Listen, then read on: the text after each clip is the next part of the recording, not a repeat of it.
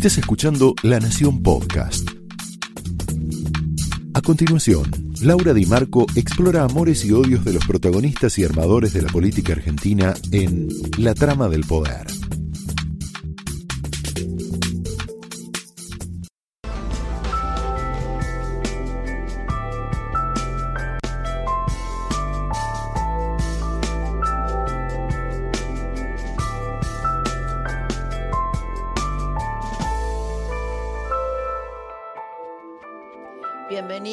Buenas noches a la trama. Y sí, es cierto, el tema del día de hoy está atravesado por la preocupación del poder político de Alberto Fernández, de la reta, de los gobernadores por el aumento de casos. Querrían y evaluarían ir hacia atrás, el famoso botón rojo del que habló ayer Alberto Fernández en una, una entrevista que dio. Pero bueno, el problema es que eh, no tienen crédito para hacerlo, ¿no? La gente, eh, la gente realmente está llegando al hartazgo social y es una gran encrucijada. Tenemos mucha información en la trama, mucho análisis. Tenemos un programón, armamos un programón para vos. Vamos a arrancar después del editorial con la tertulia. Lo vamos a tener a, a Sucho, a Claudio Suchovicki, el maestro del dinero, comentando una frase que dijo ayer Alberto Fernández sobre la economía, que dijo, vamos saliendo. Sí, increíblemente dijo vamos saliendo. Lo tenemos al profe Osona que va a hablar sobre eh, la toma de tierras y si no hay la toma de tierras, que es, es, un tema preocupante y que viene sucediendo ante la inacción de la justicia, del poder político, ¿qué pasa detrás? No? Si no hay una guerra dentro del frente de todos, detrás de la toma de tierras y una estrategia política. Y Jaime Rosenberg, nuestro hombre en Casa Rosada, con el que vamos a hablar de la trastienda del regreso de Macri. Mira, de tres personajes. La trastienda del regreso de Macri, lo que le está pasando a Lilita Carrió, que hoy volvió a salir con un tuit, que te lo vamos a, comentar y lo vamos a desmenuzar aquí en la tertulia, y Massa. Massa que es un personaje que está atrapado, un personaje que está atrapado en la trama del el Congreso, de Máximo Kirchner, eh, está en una negociación que te la vamos a contar. ¿Quién es Sergio Massa realmente y cuál es su juego? Pero hablando de juego, nos vamos a meter en el editorial. El peligroso juego de Cristina y la nueva encrucijada de Macri. Macri tiene una nueva encrucijada. Después de casi seis meses de cuarentena, pymes quebradas, miles de puestos de trabajo perdidos, una profunda recesión y una fenomenal disparada de cantidad de contagios, gran parte de la sociedad está perdiendo la paciencia. Toma nota de este dato el gobierno está tirando demasiado de la cuerda. ¿Sabes qué me decía un encuestador de los conocidos el otro día? El campo está seco. Los encuestadores tienen, además de análisis político, una medición de lo que está pasando. ¿no? ¿Qué significa el campo está seco? Cualquier chispita puede provocar un incendio, un conflicto importante. Después de tener una de las cuarentenas más largas del mundo, estamos a la par en contagios, no en tasa de fallecimientos, en contagios, que los países que no hicieron cuarentena, pero con la economía destrozada, ¿no? Con la diferencia que en el medio destrozamos la economía. Lo reflejó esta semana la prensa extranjera de Telegraph. Lo estamos viendo ahí. Eh, el diario británico dice, el encierro más largo del mundo no ha salvado a la Argentina el diario británico habla de las consecuencias nefastas y de los efectos devastadores del confinamiento. Estamos viendo ahí la placa. A pesar de que la Argentina entró al top 10 de los países con más contagios, estamos ya entre los 10 países con más contagios, Alberto Fernández, que te digo, está muy preocupado, está muy preocupado y la preocupación es que si él vuelve a la fase a fases anteriores de la cuarentena, sabe que la gente no le va a responder, que esto es lo peor. Bueno, como está en esta, instancia, eh, siguió con las comparaciones con Chile, increíblemente, ¿no? Dijo que Chile había colapsado más que la Argentina. Mira, no falla. Esta teoría no falla. Cuando el populismo se queda sin logros, entre comillas, busca enemigos. Nos detenemos acá. Cuando el populismo se queda sin logros, busca enemigos. En el medio de este clima, Cristina no tuvo mejor idea que volver a su juego extremo. Viste que a ella le gustan los juegos extremos. Beneficioso para ella, tal vez, para su hijo, pero muy destructivo para todos los argentinos. ¿Sabes qué hizo Cristina? Logró llevar a la Cámara de Diputados, donde siempre hubo un, debate razonable en la democracia, a su barro, llenarla con su propio veneno. Intentó arrastrarla al mismo nivel de, no de funcionamiento, te diría de sometimiento que encuentra en el Senado, que es su dominio, es su reino. Te lo voy a explicar fácil, porque esto está lleno de tecnicismos y de cosas que la verdad es que pocos entienden. Entonces vamos a tratar de bajarlo mucho. Poco antes de la bochornosa sesión de anteanoche, escucha bien esto, Massa, Ritondo y Negri habían llegado a un acuerdo, debatir en forma virtual leyes poco relevantes y en forma presencial la reforma judicial. Massa estaba de acuerdo eh, con esto. Y otra gran batalla que se viene, que es la movilidad jubilatoria. ¿Por qué quiere esto la oposición? ¿Por un capricho? No, porque quiere que den la cara cuando votan, sin esconderse detrás de una pantalla de computadora. En el caso de los jubilados, está claro que el gobierno les va a rebajar las jubilaciones, esto está clarísimo. La oposición dice, o sea, el ajuste, la variable de ajuste van a ser los jubilados. ¿Vos te acordás en el 2017 cuando se votó la ley jubilatoria de Macri que cayeron 14 toneladas de piedras eh, sobre el Congreso? Bueno, la oposición que dice, a ver, bueno, paren, eh, queremos ver a Máximo Kirchner justificando que le van a rebajar a los jubilados, que dé la cara, no que se esconda detrás de una pantalla. Lo mismo con la reforma judicial. Por ejemplo, ¿el bloque de la baña va a votar por la impunidad de Cristina o no? ¿Es lo mismo verlo en una pantalla que verlo cara a cara? Bueno, es necesario que den la cara en un debate importante y trascendente. La sesión del martes en diputados fue tan bochornosa que ni el propio presidente podía determinar al día siguiente, o sea, ayer, si habían sesionado o no. Mira el tape. Que la pandemia no debemos ideologizarla. Y que finalmente ayer lo único que lograron es que los que peor la pasan con la pandemia, que son aquellos que viven del turismo, hoy estén un poco peor porque el Congreso no pudo sesionar. Bueno, el Congreso no pudo sesionar, en realidad sí sesionó sin la oposición, ¿no? En una suerte de realidad paralela de dos congresos. Después lo salieron a, desmentir, eh, que ya es habitual, ¿no? Que, el presidente, bueno, dice estas cosas, después lo, lo, a ver, no desmentir. Salieron a aclarar, la Casa Rosada salió a aclarar que en realidad el Congreso sí había sesionado. Hoy Lilita Carrió volvió a tuitear, estamos viendo ahí el tuit, sobre la ilegalidad de la sesión de anoche. Lo que dijo es, ¿por qué la ilegalidad? Bueno, porque eh, era ilegal seguir sesionando a través de en forma electrónica, porque el protocolo que avalaba esto estaba vencido. La justicia confirmó que el protocolo de funcionamiento parlamentario remoto estaba vencido. Es decir, en pasado, en limpio, no, no es legal seguir sesionando en forma remota si esto no está acordado con Juntos por el Cambio. Todo fue una locura, todo es una locura. Hubo dos sesiones paralelas, como hay dos realidades paralelas en la Argentina, la que ve el gobierno y sus votantes y la que ve la oposición y sus votantes.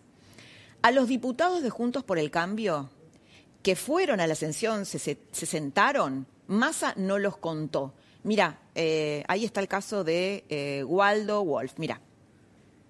Esta es una sesión fantasmagórica. Me acaba de decir el presidente de la Cámara que estoy ausente mientras conversa conmigo.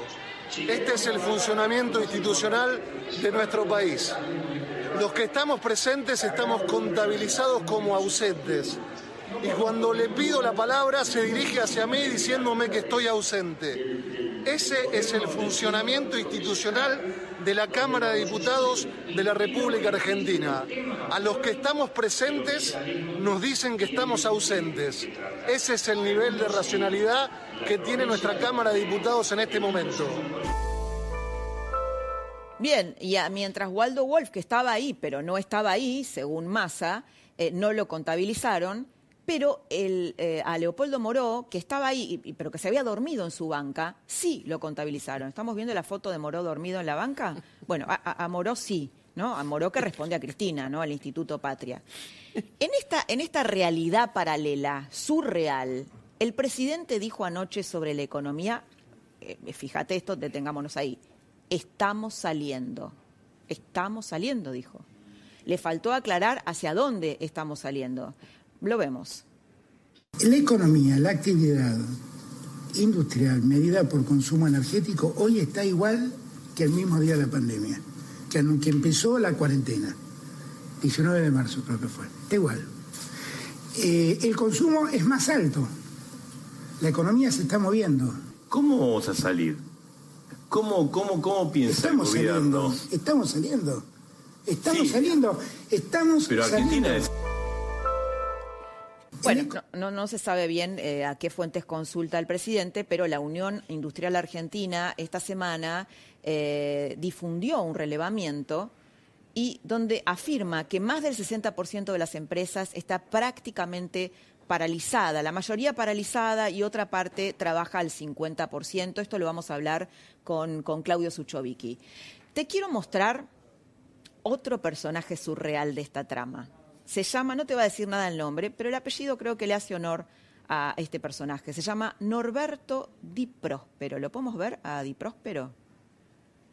Bueno, ahora lo vamos a ver. ¿Quién es Di Próspero? Es el líder sindical de los empleados del Congreso, que obviamente, mira los anillos, ¿no? De, Di Próspero, parece los que tenía Grondona. Eh, fue funcional al kirchnerismo en esta tramoya Di Próspero. ¿Por qué? Con la, o sea, son los sindicatos del Congreso. Con la excusa del protocolo sanitario, los gremios se pusieron en contra de las sesiones presenciales. Di Próspero se formó con Hugo Moyano y visitó al Papa en Santa Marta en el 2013. Después te vamos a contar, eh, vamos a volver a hablar del Papa Francisco porque Lilita Carrió lo mencionó, lo conectó con la toma de tierras. Después te lo, te lo voy a, después volvemos al Papa Francisco en esta trama. El filósofo francés Michel Foucault asociaba, que investigó mucho, mucho sobre el poder, asociaba el ejercicio del poder con la capacidad de control y decía, el poder, entre muchas otras definiciones, pero una de ellas es esta, el poder es el efecto de conjunto de posiciones estratégicas. La coalición kirchnerista peronista tiene personas en lugares estratégicos, ¿no? Por ejemplo, este hombre que parece un personaje menor, pero que puede llegar a, a ser importante a la hora de definir una sesión, los gremios. La toma de tierras forma parte de una estrategia de Cristina Kirchner, avalada por el Papa Francisco, como denunció esta semana Lilita Carrió. Escuchamos a Lilita. ¿Quiénes son los que mandan a ocupar terrenos? Los grupos de la cámpora, grupos de izquierda, grupos vinculados, incluso amigos del Papa, que toman tierras. Yo lo he conocido mucho al Papa, no diría que soy su amiga, pero le mandé a decir que si él generó esto, él lo pare. Fuerte, ¿Quiénes ¿no? son los que más? Fuerte, fuerte. Bueno, Jorge Osona es un especialista en el conurbano y ¿sabes lo que dice? Que detrás de la toma de tierras no están los que menos tienen, sino una mafia que en nombre de los que menos tienen, tienen cada vez más. Parece un trabalenguas, pero es, es una triste realidad de la que vamos a hablar en unos minutos. Referentes que responden a Cristina y a Kisilov alientan la toma de tierras en la provincia de Buenos Aires. Hay quienes afirman eso. Cristina tiene un objetivo político muy claro, alimentar su base electoral en el conurbano. Y las personas que son llevadas a estas tomas, a intrusar terrenos, son votantes de ella, de Cristina. Después de haber avalado, hoy, hoy, bueno, fueron todos para atrás, ¿no? Después de haber avalado las tomas con su silencio, su inacción, sus declaraciones, eh, después de muchos, muchos días de conflicto, recién hoy el gobernador Kisilov y la ministra Frederick, Sabina Frederick, se dieron cuenta y lo dijeron de algo que es una obviedad. La toma de terrenos es un delito, es ilegal. Dos cosas son evidentes. Una, hay una guerra interna dentro del frente de todos. Lo vamos a hablar con el profe Zona. Dos, Kisilov y Frederick habían quedado en offside después de las declaraciones de anoche de Alberto Fernández condenando las tomas. Ayer el presidente dijo, en la entrevista que dio, que la toma de tierras es ilegal. Y en el medio de esta máxima tensión entre el gobierno y Juntos por el Cambio, llegó Macri. Llegó Macri esta mañana, lo estamos viendo ahí, Y Macri llegó con una encrucijada bajo el brazo. De esto vamos a hablar con Jaime Rosenberg. ¿Seguirá en la posición más dura como líder de los halcones o se moderará como le pide Carrió? La trama de esta noche arranca de esta manera. Tuvimos la semana pasada 10 intentos. ¿Puede ser que se tomen tierras por tomarse? No hay ninguna posibilidad de una toma de tierra si no hay una complicidad con sectores de la política. Es un delito que cada vez está más organizado. Eso no es un tema de seguridad.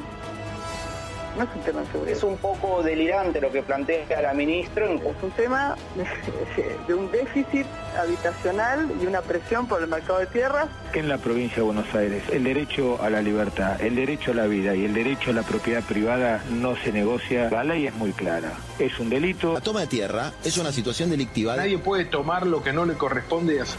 Si soy el ministro de la provincia de Buenos Aires es porque el gobernador entiende y piensa y, y, comprende la situación. Las tomas de tierra son ilegales, la ley las prohíbe.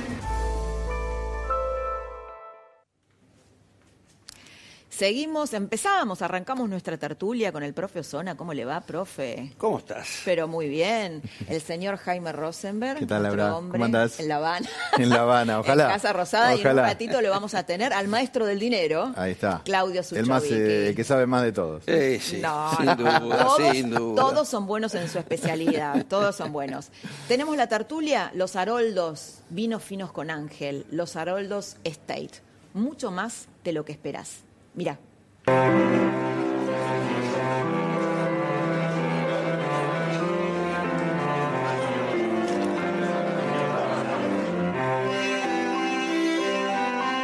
Los Haroldos State, mucho más de lo que esperás.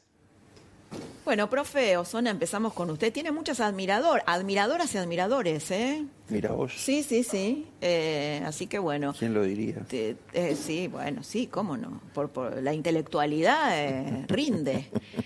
Eh, tema toma de tierras. Escribiste mucho, mucho esta semana sobre eso. Te, te, lo voy a preguntar así de forma brutal. ¿Están los referentes de Cristina y Kisilov detrás de la toma de tierras para un proyecto político? Mira, no se sabe. Lo que sí es cierto es que eh, la situación de toma de tierras, al menos en el conurbano bonaerense, son evocativas de la situación de anomia que caracteriza a este gobierno. Porque, a ver, por un lado tenés un presidente que no ha tomado posición al respecto, pero sí una ministra suya que en determinado momento dijo que no son ilegales porque responden a un problema habitacional. Uh -huh. eh, bueno, ayer de... el presidente dijo que eran ilegales. Bueno, entonces ella dice que no. Después tenés eh, un gobernador que también guarda silencio, pero cuyo ministro de, de, de Seguridad es un acorazado en contra de las, de las ocupaciones porque la juzga un delito. Entonces, ¿en qué quedamos? Ahora, además tenemos otros actores acá. Tenemos organizaciones sociales que es más o menos, porque no se sabe bien qué pasa. Fíjate vos que es un fenómeno que a diferencia de otras ocasiones tiene muy poca visibilidad. Eso es lo que me comentaba hoy un referente que es experto en esto porque estuvo en temas, en, en tomas durante los años 80, que cuando vos antes veías una toma en televisión, más o menos detectabas quiénes eran los actores. Este es tal, este el cual, porque es un mundo el de las ocupaciones, de gente conocida. Ya a esta altura es una experticia, es una especialidad. ¿Hay funcionarios? Sí, por supuesto, hay funcionarios, hay operadores, hay, hay empresarios, hay de todo. Eh, ahora, y hay un negocio, ¿no? Porque por el, supuesto. el intendente del Bolsón salió diciendo que estas tierras ya se están loteando, vendiendo. Sí, lo que pasa es que hay, suele haber, mira, hay, hay varias cosas. Eh, las tomas de tierras generalmente son un producto de la expansión, de etapas de expansión económica y no de recesión. Cuando se producen en situaciones como estas es porque efectivamente son un negocio y precisamente de ahí su masividad. Ahora, eh, ese negocio más o menos arranca hace 20 años y hoy está consolidado. Hay una primera etapa donde hay grandes operadores políticos que bien podrían ser eh, organizaciones piqueteras, organizaciones sociales, que colocan a los denominados golondrinas, que gente paga, gente que sabe hablar muy bien, gente que habla de que nosotros tenemos derecho a ocupar la tierra que nos faltan, pero que son todos actores. Actores, porque detrás hay un broker que está, le, da una comisión a los efectos de, una vez consolidado en 15 días eh, el asentamiento, vender a una segunda tanda de gente, a otros que hacen un negocio vendiéndosela a su vez a otros y eh, eventualmente quedándose ellos con parte del negocio, con lo que ahí después se define dos cosas más. Las actividades que van a tener, ilegales casi siempre, que van a tener lugar dentro del asentamiento, y al mismo tiempo cómo va a estar distribuido. Es decir, cuáles son en términos de la jerga política, los paquetes. Eh, tradicionalmente había un solo referente por asentamiento, que era el que tenía las relaciones privilegiadas con ¿Cómo el se Estado. llamaba ese, ese referente? No, referente, Ah, puntero. puntero, no, porque vos lo llamás de otra manera. No, Poronga podría ser en el caso, en el caso, bueno, pero en el caso de, de, de- de. Claro, hay un submundo con un ¿no? lenguaje Sí, mira, el- específico, ¿no? Mira, eh, generalmente acá están los golondrinas, acá están los puntas de lanza, acá están los hormigas, acá tenés toda una y serie. cada uno ocupa un rol diferente. Totalmente, totalmente. Ahora hay que ver la dinámica de cada asentamiento porque cada ocupación a su vez tiene su especificidad. Ahora, el negocio consiste en la compra y venta. Ahora, después hay que ver quiénes compran. Si vos te topás con un asentamiento donde el 60 o el 70% son paraguayos o son bolivianos, es porque ahí se van a asentar talleres clandestinos o eventualmente grandes casas de inquilinato para albergar trabajadores ilegales de la construcción. Eh, también puede ser que sean clientelas de, de movimientos sociales que no han sido o que se sienten insatisfechos en cuanto a la distribución de subsidios. Consiguientemente pagan, ¿verdad?, con tierras. Ahora, Bien, generalmente... te, te quiero Sí. eh, poner eh, una, una pausita acá.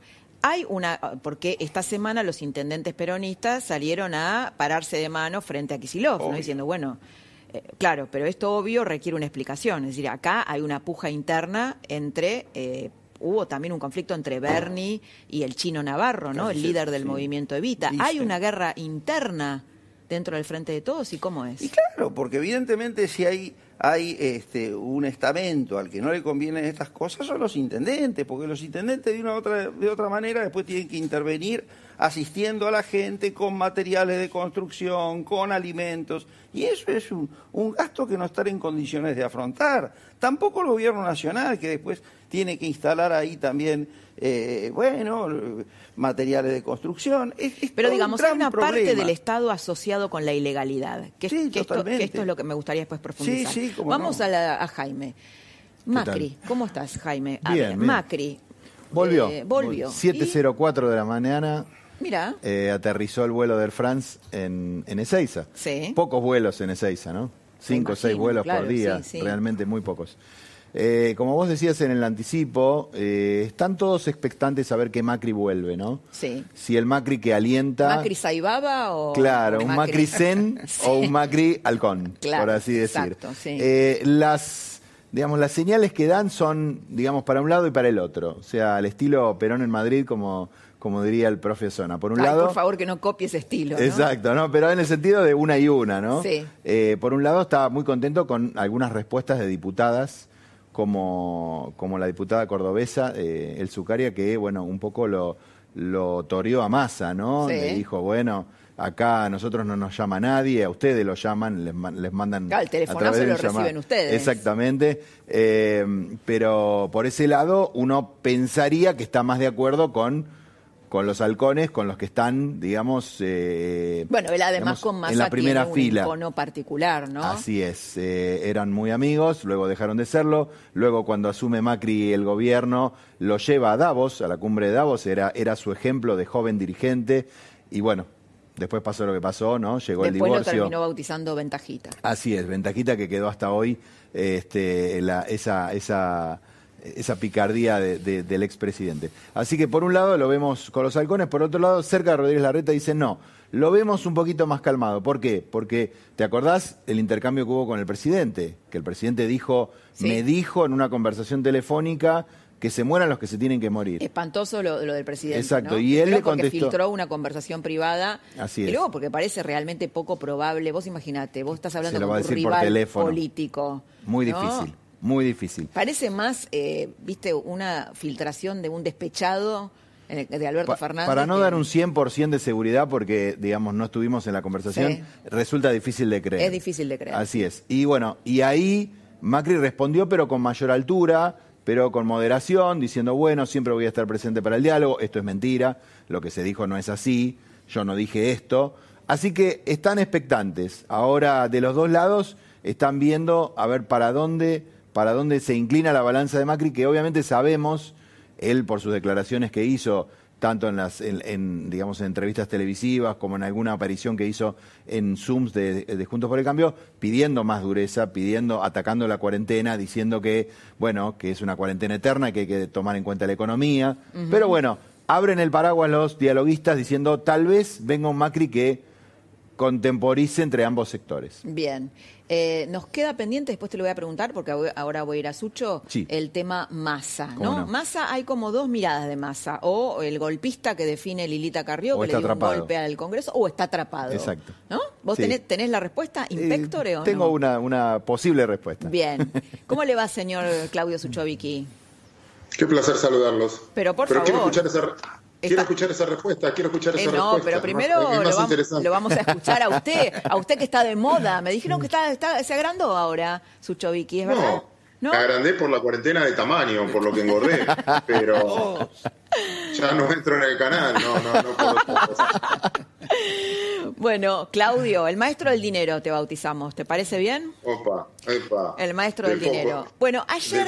Del, poco dinero. El presidente dijo eh, una frase increíble: dijo, estamos saliendo de la mejorando económicamente, ¿no? En relación a la economía. Depende cómo tomes el promedio. Hay sectores que sí, que, están viendo un rebote ese rebote no sabes si es porque la gente está, ah, consume más para sacarse los pesos de encima o porque no tiene o no tiene confianza al sistema y prefiere ahorrar en mercadería o porque realmente es un consumo permanente. Y hay sectores en que uno puede decir, sí, la verdad que vos ves la producción de autos y mejoró, incluso en algunos casos la venta, Obviamente todo lo que tiene que ver con lo sanitario y mejoró algo, la industria textil puede ser que haya mejorado y lo ves, ah, hubo pero mejoró desde donde venís. Si yo vendía 10 autos, pasé a vender 0 y ahora vendo 2, wow, me fue mucho mejor y estamos saliendo. Pero no sé si está bueno generalizar, porque en el mismo momento, imagínate aquel que tiene, no sé, lo hablábamos el otro día incluso, imagínate aquel que tiene una fotocopiadora cerca de un colegio. O el kiosco que está cerca del colegio. Imagínate cerca de Seiza eh, los que viven de, de eso. O los almacenes que aglutinaban un montón de trabajadores que comían ahí cuando estaban en una obra o lo que fuera. Obviamente es muy sectorial, es la industria, la industria puede que sí, en algunos aspectos sí, pero otros tantos de la economía argentina no. Claudio, bueno, hoy, hoy yo lo contaba en el editorial, la UIA que eh, difundió un informe en, en, el que dice que el 60% más del 60% de las empresas o están paralizadas o trabajan al 50% es que hay, que analizar dos cosas. Primero, y, creo que esa es la gravedad del asunto que hay que seguirlo muy, muy de cerca. Vos sabés que Argentina tiene un déficit fiscal enorme y la única manera para financiar lo que tiene es emitiendo. Entonces hay muchos más pesos en la calle. La producción cayó, como dice la Unión Industrial. Tengo más pesos por menos cantidad de productos. Y ahí podés tener la ilusión de una recuperación pero al mismo tiempo, si no hay inversión para crecer esa producción, va a ser complicado. Y ahora analicemos eso. ¿Cómo hago para producir? Y, ustedes son testigos, ustedes tres, yo los abandoné hace un par de semanas y estoy acá a la distancia. Ya te vamos a recuperar, Sucho, no importa. Ya vas a volver. Pero ustedes, más los cámaras, saben que la eficiencia es la mitad. Si finalmente vos necesitas para producir eh, la mitad de gente por los protocolos COVID y además, eh, no sé, suponete que yo fabrico este saco y este saco necesito comprarle una bordadora y las bordadoras no están trabajando, entonces no me dan el saco. Y además necesito esta tela y esta tela no me la dan. ¿Y cómo se produce? Yo pago la tela 90 días, tengo que vender la mercadería a los 60 para con esa plata cobrar y volver a cancelar la tela. Bueno, todo ese circuito está quebrado, está cortado. Está cortada la cadena de pagos, es muy difícil conseguir ese financiamiento. Entonces, eh, es probable que veamos rebotes, pero una cosa es un rebote y otra cosa es crecer, es un desarrollo. Claro, una cosa es un rebote, otra cosa es un plan de desarrollo, ¿no? O un plan de crecimiento, de desarrollo ya es demasiado ampuloso, ¿no? Un plan. tal cual. vos lo que necesitas es sostenerte en el tiempo para incluir, y esa inclusión, repito, viene por la inversión. Y hasta ahora no estás dando, la, no estás dando señales que te den muchas ganas de invertir. Incluso de lo discursivo, ustedes hablaban recién del valor de la propiedad privada en las tomas, etcétera. ¿Sos dueño en Argentina de los activos que vos tenés o está en duda? Está en duda.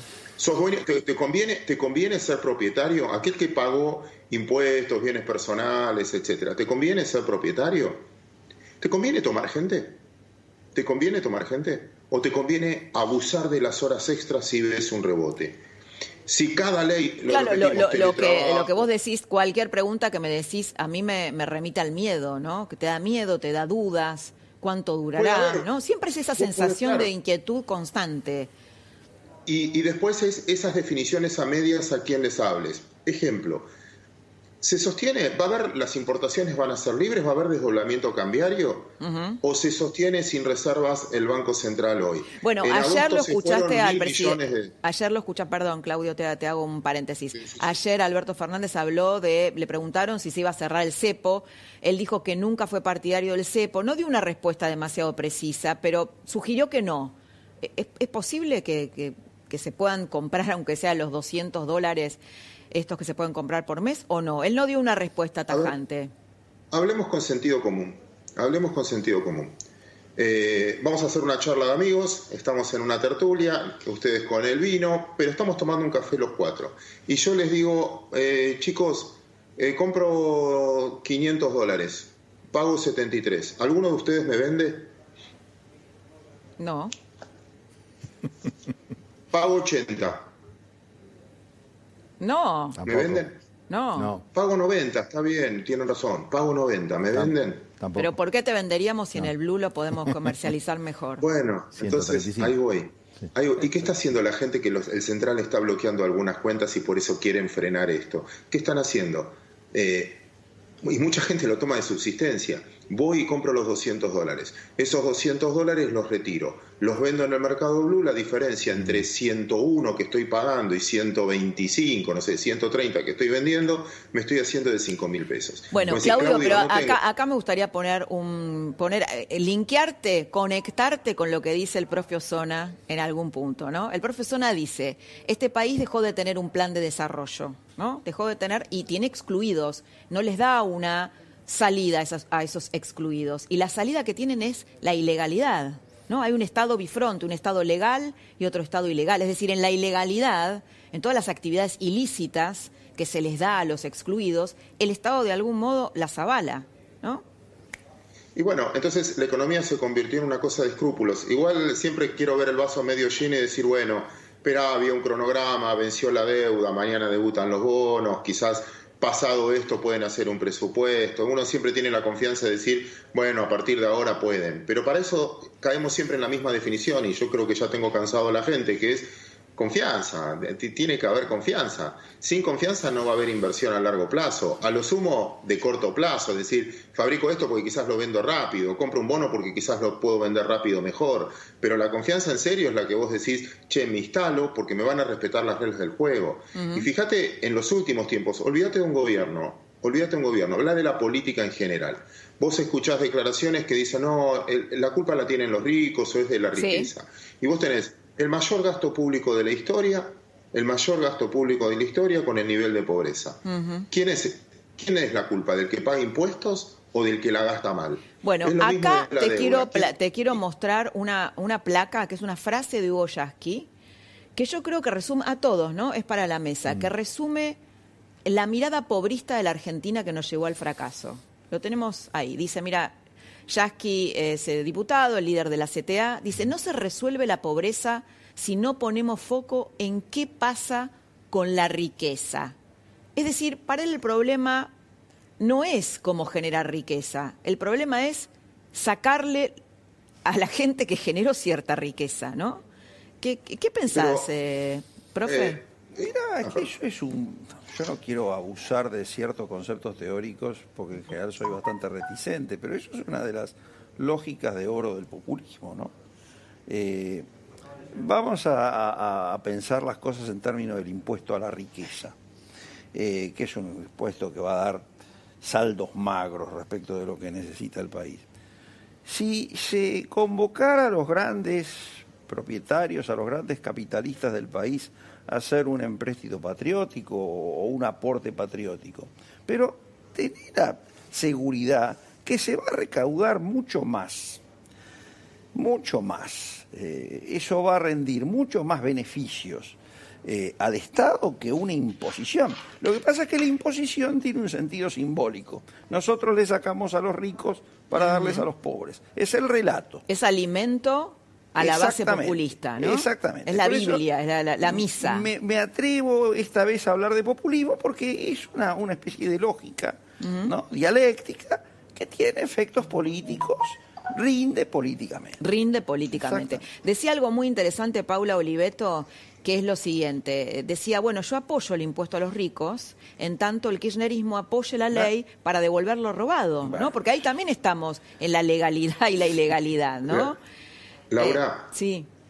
Eh, te quiero agregar algo nada más, porque algo de lo que dice está bueno, yo para meter polémica nada más, algo de lo que dice está bueno, porque ¿por qué no nos miramos o se miran al ombligo? Porque también es mucho más agresivo de qué riqueza está hablando, de la riqueza del dirigente sindical a diferencia del, trabajador. Quizás habría que hablar de esa riqueza o del sistema político, de los que vivieron siempre de la política y, lo que tiene, no sé, el, ingreso o el patrimonio que tiene un político que vivió solo de la política a diferencia del resto. La clase dirigente es una oligarquía política. Es una oligarquía Por política. Eso, entonces, y, aparte que se heredan. Vos fijate que lo más agresivo, lo más agresivo, si querés, cuando vos ves las grandes fortunas del mundo, eh, esto eh, lo hace el Banco Mundial, y perdón y, no quiero acaparar la palabra, pero es muy interesante esto, lo hace el Banco Mundial y lo sigue. ¿Cómo se hicieron millonarios los millonarios del mundo? Entonces vos ves que en Estados Unidos los millonarios, los principales millonarios generaron una compañía. Hay un 30% que es de herencia, hay un 30% de nuevos, los los Mark Zuckerberg, los, nuevos que fueron emprendiendo, hay un 8% que son CEO y así, sistema financiero, etcétera. Y así tienes todos los países. Y cuando llega a la Argentina, vos vas a ver que la mayoría de los millonarios, más del 80%, es por herencia. Los puestos políticos se heredan, los puestos sindicales se heredan, las corporaciones que son proveedoras sola del Estado tenés herederos. Entonces, eh, hay un punto que es el esquema.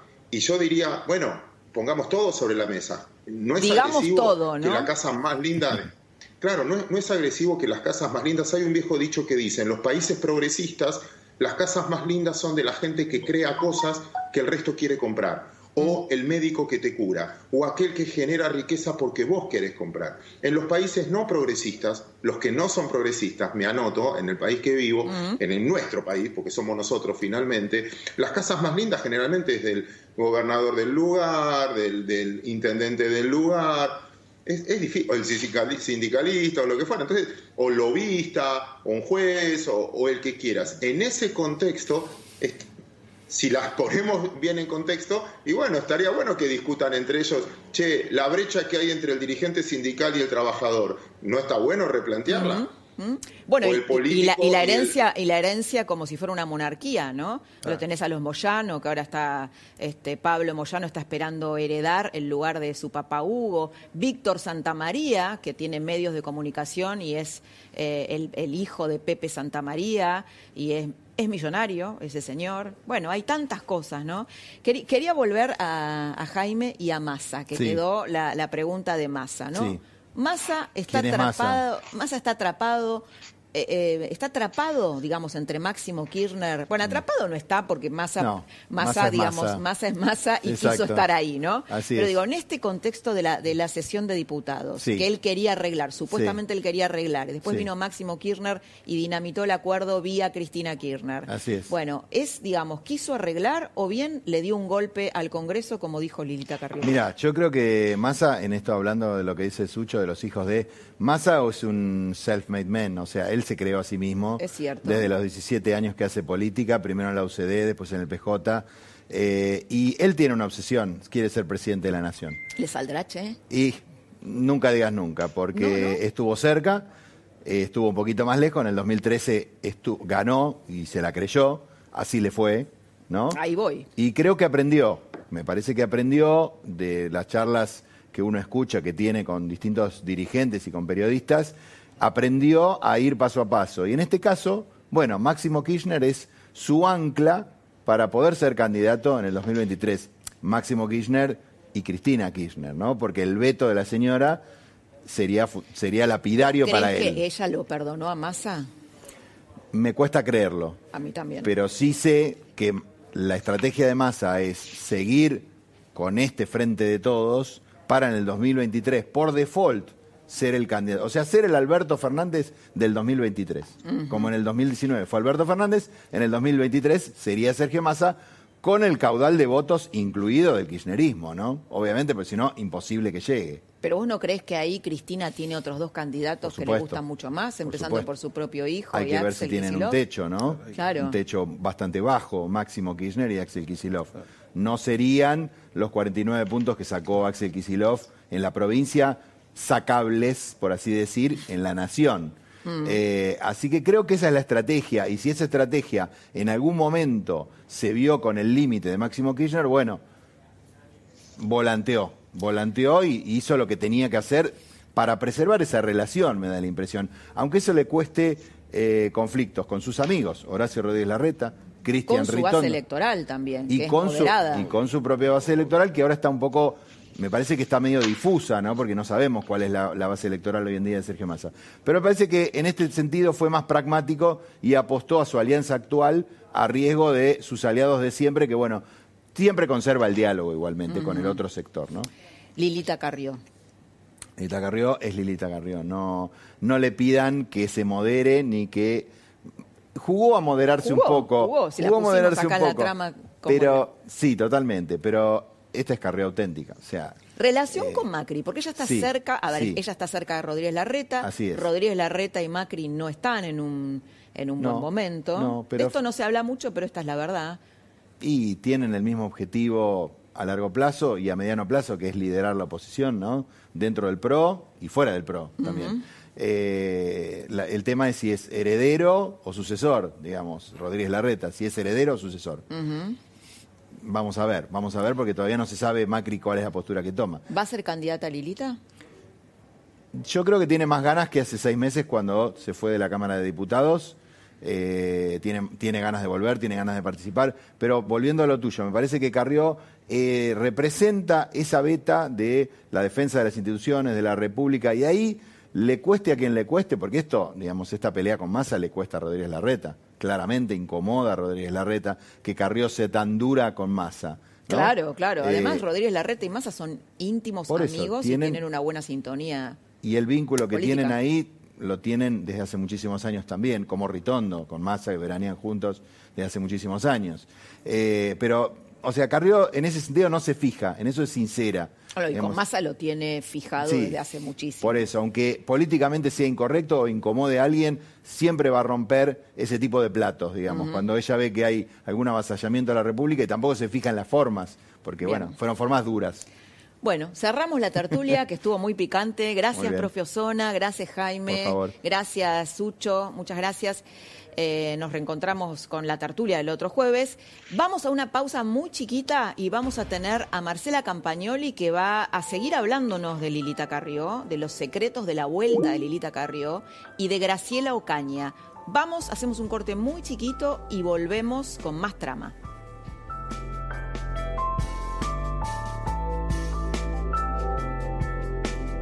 Super fin de semana Coto. Más de 3.000 productos en oferta todos los días. Hasta el miércoles, 50% de descuento en la segunda unidad y un 30% más exclusivo de nuestra comunidad, llevando dos productos iguales en Hellmans, Nescafé, Magistral y Poet. 2x1 en Eco de los Andes. 3x2 en marcas seleccionadas de jugos en polvo. Y 40% de descuento en la segunda unidad y un 30% más exclusivo de nuestra comunidad, llevando dos productos iguales en lavandina, shampoo, acondicionador y en todos los pañales. Coto, yo te conozco. Vos te lo mereces. Porque aceptaste estar más lejos de los que tanto querés. Porque fuiste uno de esos pequeños y medianos que demostraron su grandeza. Estuviste ahí para los que dependían de vos. Mereces que te vuelva a ir bien. Porque hoy más que nunca, si te va bien, nos va bien. Budweiser, la lager preferida en el mundo. Intensa al comienzo suave al final. Budweiser, King of Fears.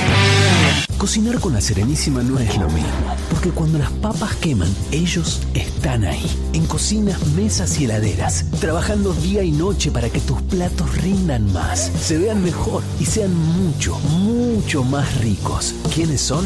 Los mejoradores de recetas, multiplicadores de likes, creadores de silencio de lo rica que está la comida. Es más calidad, que te da más sabor y rendimiento. Ellos son los aliados de tu cocina.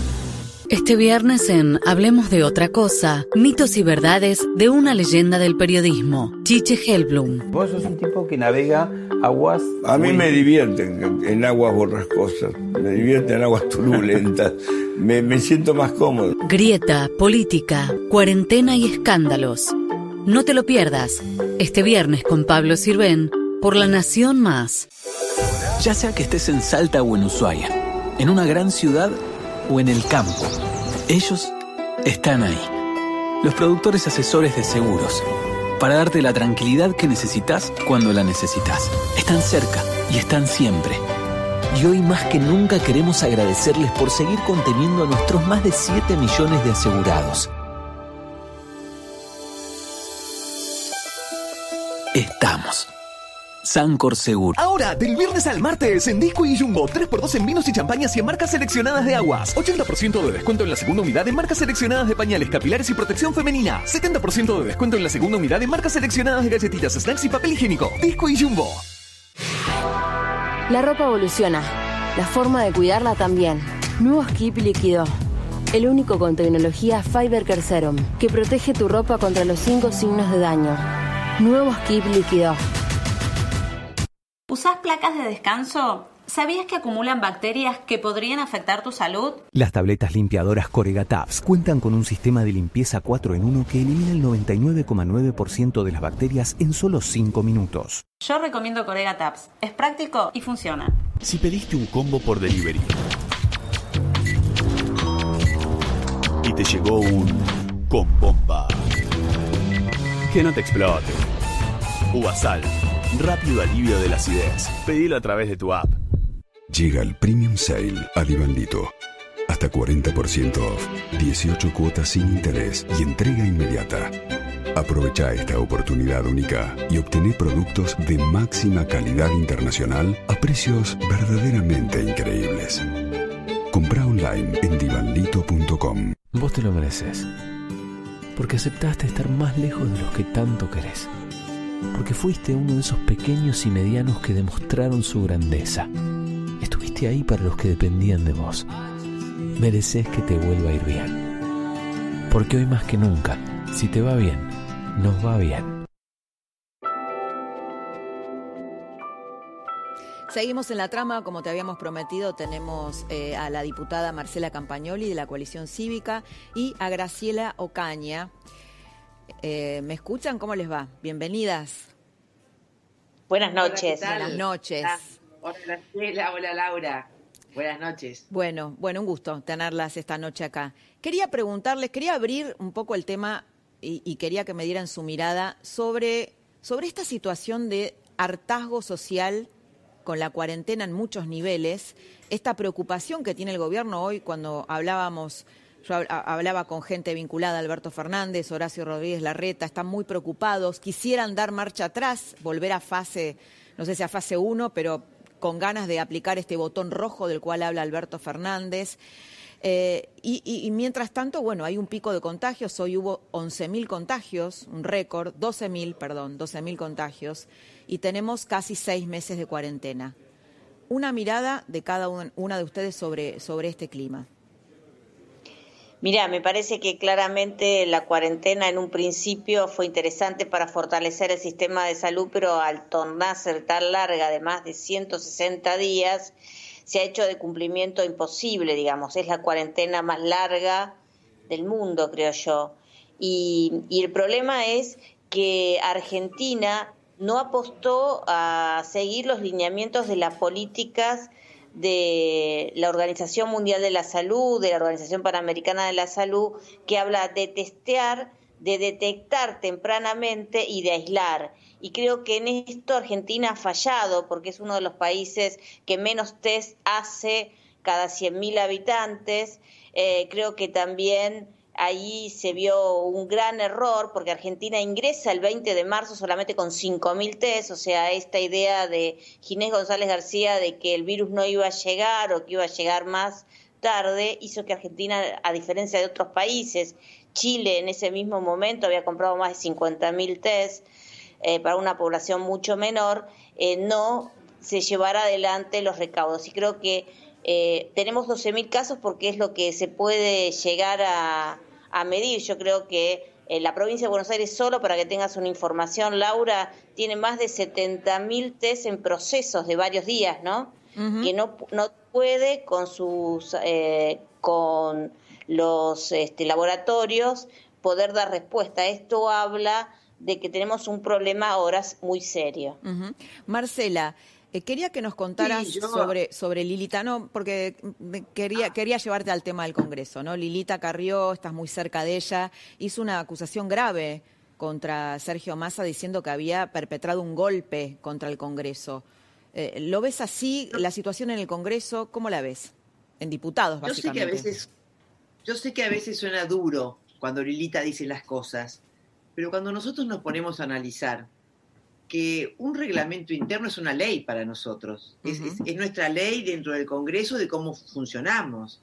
Entonces, si vos violentás un reglamento, mañana violentás una ley, después desobedeces una sentencia como pasó en el Senado, después desobedeces la Constitución. Entonces se van dando pasos que van vulnerando permanentemente lo institucional y la gente se tiene que acostumbrar a que la defensa de las instituciones y de la República es hasta en las menores cosas, para evitar que después vayan por todo, porque empiezan por cosas pequeñas, para irte violentando, para irte acostumbrando, para irte cercenando derechos, para irte moviendo el piso, para irte comiendo, comiendo, comiendo. Y cuando ya te, no te das cuenta, ya estás, ya no podés reaccionar, ya sos Venezuela.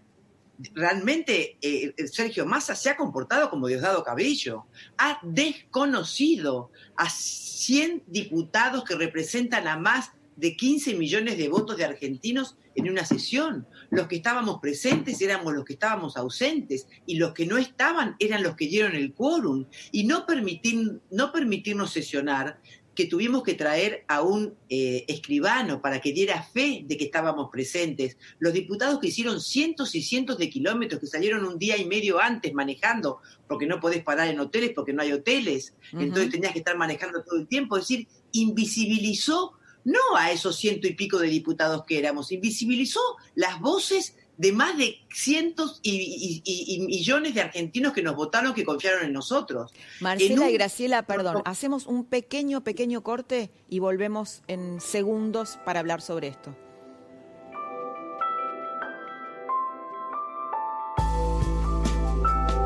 Fin de semana Coto. Más de 3.000 productos en oferta todos los días. Hasta el miércoles, 50% de descuento en la segunda unidad y un 30% más exclusivo de nuestra comunidad, llevando dos productos iguales en Hellmans, Nescafé, Magistral y Poet. 2x1 en Eco de los Andes. 3x2 en marcas seleccionadas de jugos en polvo. Y 40% de descuento en la segunda unidad y un 30% más exclusivo de nuestra comunidad, llevando dos productos iguales en lavandina, shampoo, acondicionador y en todos los pañales. Coto, yo te conozco.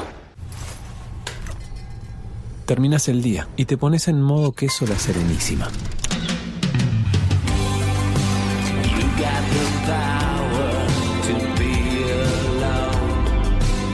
Quesos La Serenísima Selección, fraccionados y envasados en origen para conservar su aroma y sabor original y elaborados con la máxima calidad láctea. Quesos La Serenísima Selección, tu modo de terminar el día. Vos te lo mereces, porque aceptaste estar más lejos de los que tanto querés porque fuiste uno de esos pequeños y medianos que demostraron su grandeza.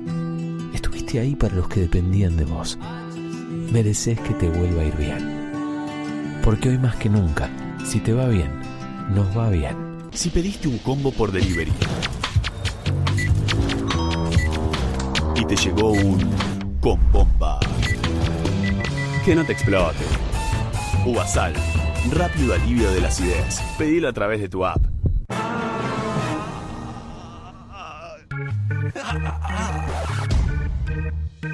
A diferencia de los analgésicos orales, que primero pasan por el estómago, Voltaren Emulgel se aplica sobre la zona del dolor, reduciendo la inflamación y acelerando la recuperación.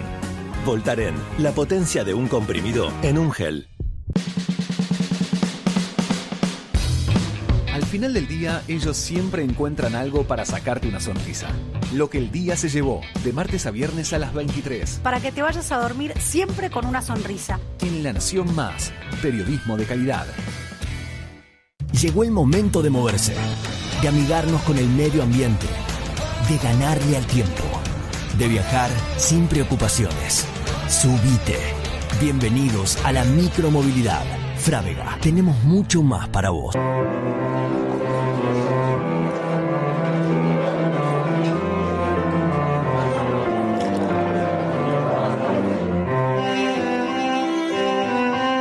Los Haroldos State, mucho más de lo que esperás. Si querés, el mejor banco para cobrar tu sueldo, no sos un robot. cada persona puede elegir dónde cobrarlo. En Galicia te esperamos con hasta 10 mil pesos de bienvenida.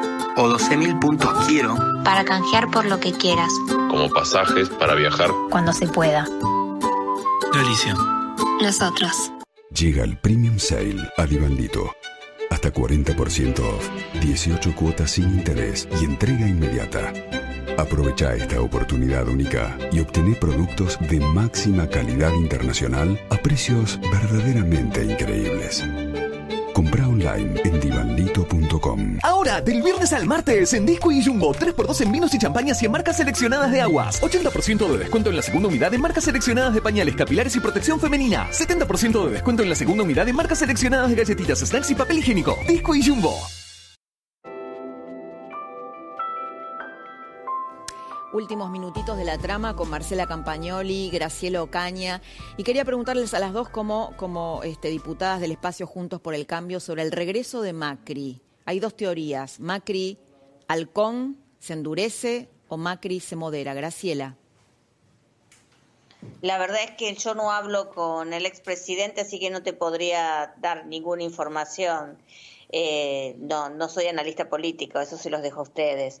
Pero si me permitís, Laura, un minuto, sí quisiera remarcar lo que Marcela eh, mencionó sobre el tema de la sesión. Es muy grave lo que pasó. Nosotros esperamos que se pueda revertir esto porque la Argentina en estos momentos tan difíciles que estamos viviendo desde lo económico, lo sanitario, la angustia que todos tenemos eh, por esta cuarentena tan larga, creo que es inoportuno que haya dos cámaras de diputados como lo que sucedió el otro día. Eh, creemos que somos eh, el 45% del Congreso y por lo tanto deben respetarse esa representación. ¿Hay posibilidades de una negociación, Marcela? Porque hoy se hablaba de que podía continu- continuar una negociación entre Sergio Massa, Mario Negri, Cristian Ritondo. Yo creo que yo creo que siempre hay posibilidades de una negociación, sobre todo después del fallo de hoy de la Cámara, que no sé si estás al tanto. Sí, ¿podés La explicarlo? diputada- sí, la diputada Frade, de la coalición cívica, en mayo, cuando empezamos a sesionar virtualmente, hizo un amparo porque ella quería sesionar presencialmente y Massa no la dejaba sesionar presencialmente. Ujú. Hizo un amparo. La jueza de primera instancia se lo rechazó y ella apeló.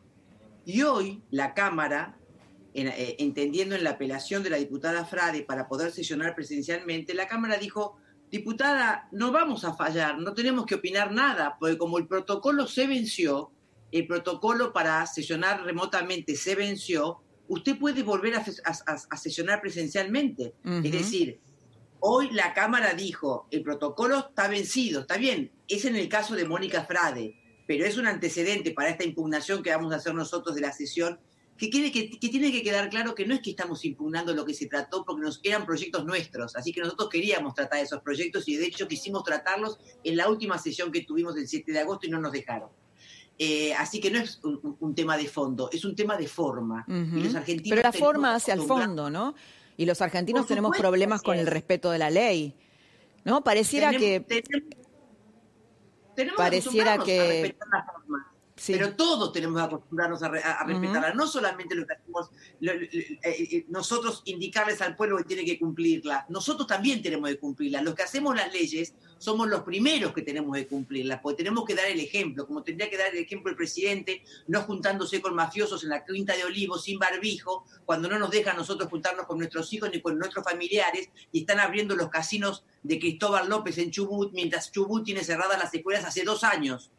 Y no nos dejan a nosotros ni abrir los restaurantes, ni los gimnasios, ni, ni poner mesitas en la calle, parece que ahora te dejan. Entonces, eh, la ley tiene que ser para todos, porque estamos en una república y todos somos iguales ante la ley.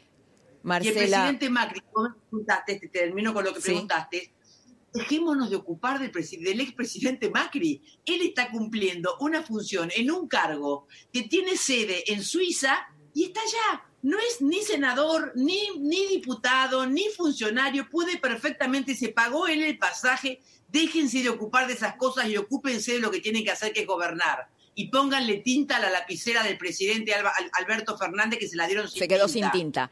Marcela, tenemos Marcela y Graciela, tenemos no se nos acabó el tiempo, lo lamento porque me encantaría seguir conversando con ustedes, pero ya volveremos a conversar. Muchas gracias, Graciela Ocaña, Marcela Campagnoli por haber estado esta noche en la trama. Nosotros nos reencontramos el próximo jueves aquí en La Nación Más a las 10 de la noche. Ahora te quedas con Carola Gil con lo que el día se llevó. Que tengas una buena semana. Chao.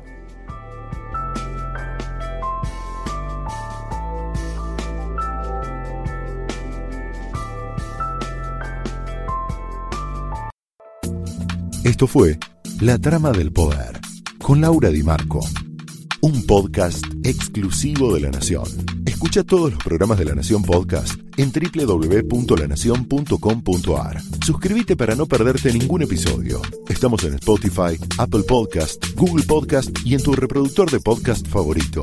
Seguí escuchando La Nación Podcast.